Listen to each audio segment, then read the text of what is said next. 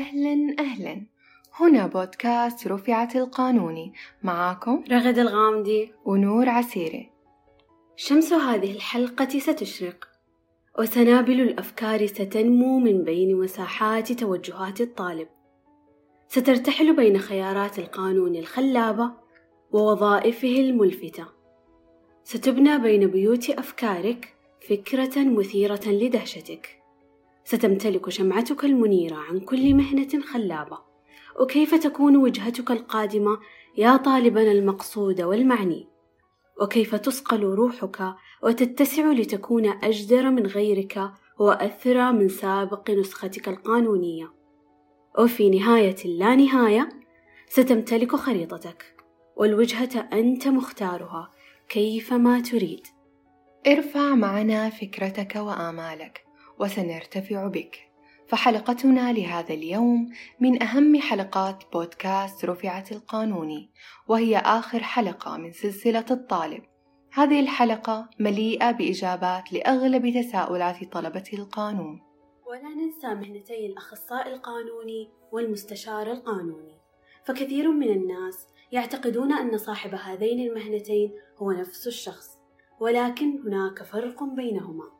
الأخصائي القانوني يساعد في الإشراف على المحامين ويقدم الاستشارات والمساعدات فيما يخص الدعاوى القضائية التجارية والنزاعات على العقود والكثير. أما المستشار القانوني هذه المهنة تتطلب أن يكون الشخص شغوفا في تقديم النصائح والاستشارات فهي تتمثل في تقديم المساعدة للناس في تخطي المشاكل القانونية. هل توقعت بيوم يا رغد أن طالب الطب يستطيع امتهان مهنة قانونية مهمة جدا؟ فالقانون لا تقتصر حدوده على طالب القانون فقط بل حتى شهادة العلوم الصحية تمنحك أحقية ممارسة القانون الجنائي لتساعد في حل الجرائم من خلال مهنتين وهما الطبيب الشرعي والممرض القانوني فالطبيب الشرعي يبحث ويحقق في حالات الوفيات والإصابات التي تقع ضمن ظروف غامضة وغير عادية حيث يقوم بفحص وتشريح الجثث للتحقيق وفقا للقانون الجنائي والقانون المدني.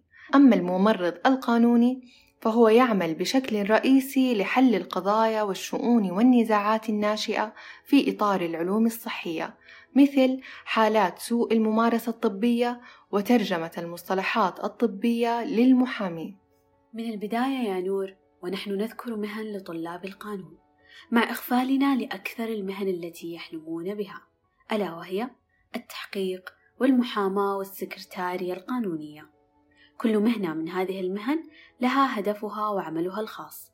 فالمحقق هو الشخص المسؤول عن كشف غموض القضية والوصول إلى الحقائق ومعرفة أسباب وقوعها مع توفير الأدلة وتعيين كل من المتهم والبريء.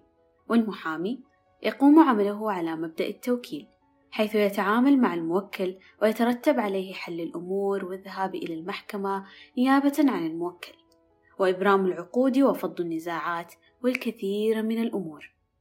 أما السكرتير القانوني فهو شخص مختص بإدارة شؤون المحامي وتنظيم جدول أعماله أي أنه بشكل عام يندرج تحت الدعم الإداري والتنظيمي للمحامين. أول ما يتبادر في أذهاننا عند سماع مصطلح قانون هو المحاماة وأي شخص يدخل هذا التخصص من أفراد العائلة نناديه بالمحامي وهذا أمر خاطئ. فقد رسمنا صورة لتخصص القانون محصورة بمهنة المحاماة. ولكن في الواقع طالب القانون أمامه بحر من الوظائف وسنذكر لكم منها أبرز المهن الممتعة والمهمة. ومن أمثلتها مهنة القضاء وهي أن يكون الشخص صاحب الرئاسة والسلطة بالمحكمة حيث يطلب عقد جلسات والاستماع للأدلة لاتخاذ القرارات اللازمة لتحقيق العدالة. بالإضافة لمهنتا كاتب العدل وكاتب المحكمة.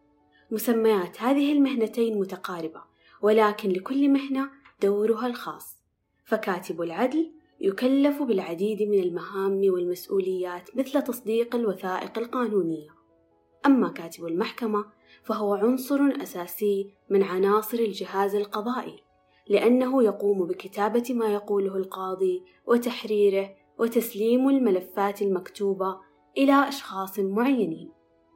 أيضا يا رغد الباحث القانوني صاحب هذه المهنة يبحث في جميع جوانب القانون بشكل تفصيلي، ولكن يبقى هدفه الأهم تعزيز المعرفة والعلم في مجال معين من مجالات القانون.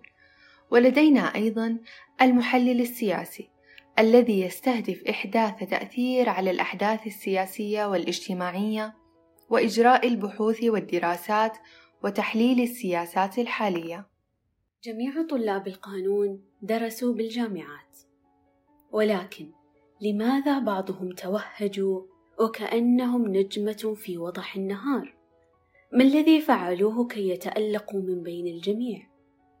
نحن هنا اليوم لإعطائكم أهم النصائح التي تجعلك قانوني مميز ألا وهي أهمية اللقاءات القانونية وتكوين العلاقات أهمية التدريب مع كونك لازلت طالبا وأهمية المشاركة في المبادرات والتحاور مع القانونيين ومناقشة كل من له في مجال القانون. صحيح. دائما أسمع تعجب الطلاب لماذا اللقاءات والمبادرات مهمة لطالب القانون وتحديد توجهه ودائما يتساءلون معقولة ما تكفيني الأربع سنوات الدراسية وما أهمية تكوين العلاقات مع القانونيين وخوض نقاشات معهم. هل من المعقول أن الانخراط بمجتمع الطالبات والدكتورات لا يكفي؟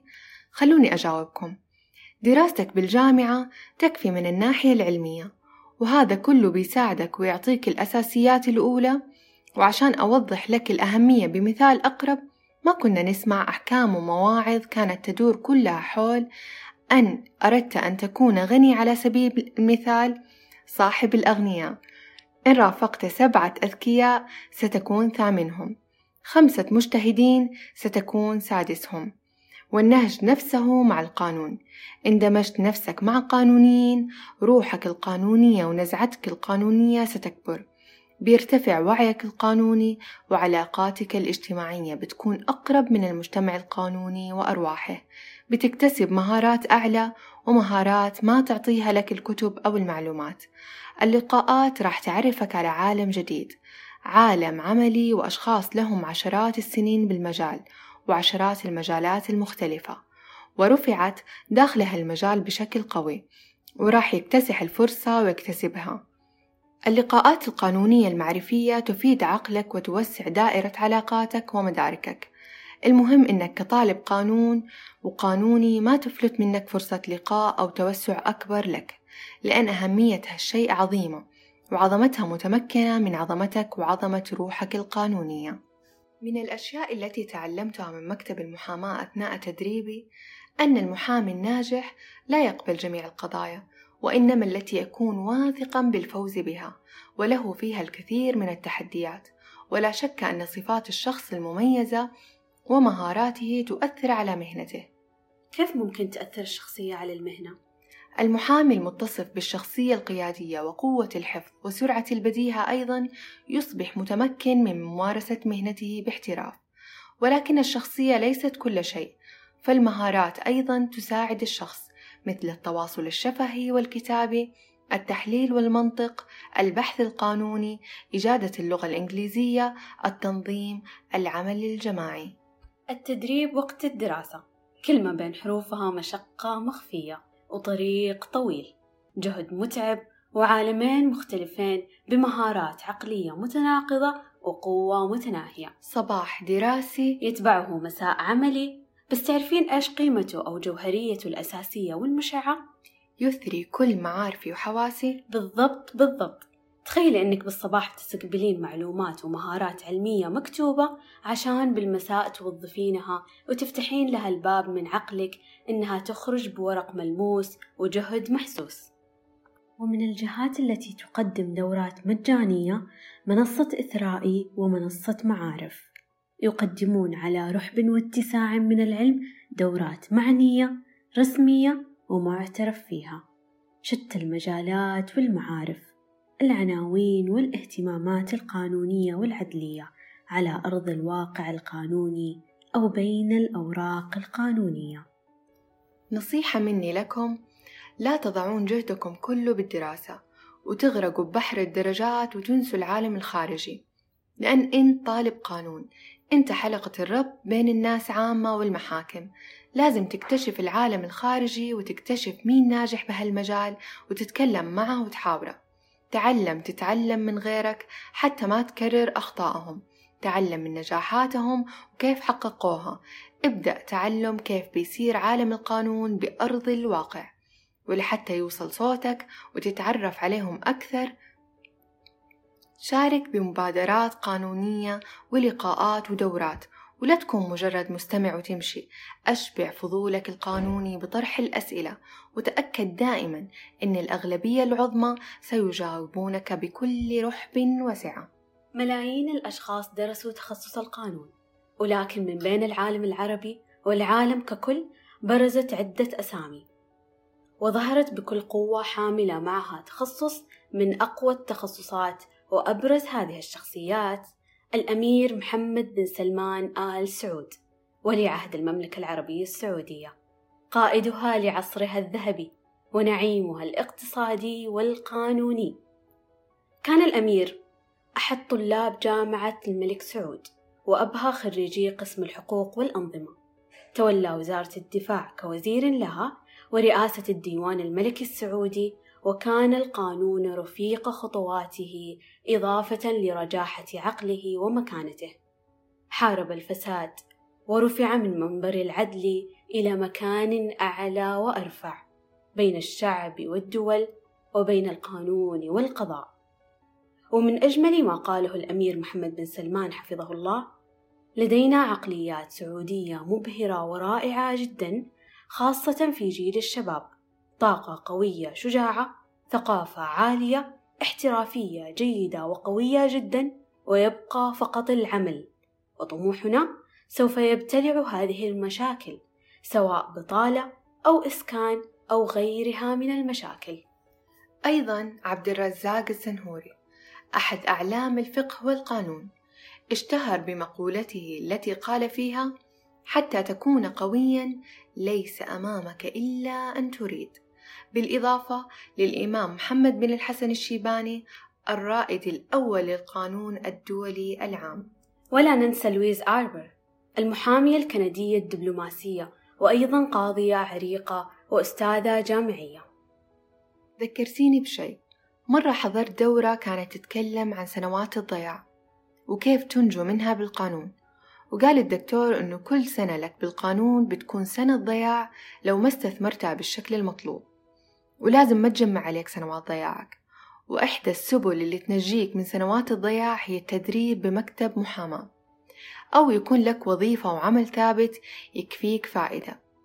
وتعلم بأنك تقرأ القضايا السابقة الأحكام السابقة المحامين وأسماء القضاة طريقة كتابة المرافعات أشياء كثيرة تفتح لك أبواب وعوالم. وهالشي بيعتبر مثل تسخير نفسك بالكامل. ومعروف على مدار السنوات أو القرون أنك إذا سخرت نفسك لشيء بيثمر قدامك. وأما عن التعب فأنت تختصر على نفسك طريق طويل لما بعد التخرج أو ضياع ما بعد التخرج. كونك طالب ومتعلم وعندك رصيد كافي من المعلومات والعلم بتقدر تمد نفسك بالجهد والطاقة الكافية اللي تشحنك جسديا ومهنيا وعقليا. تتناثر في فضاء القانون. تسبح في محيطه وتحلق في سمائه أو تركض في أرضه.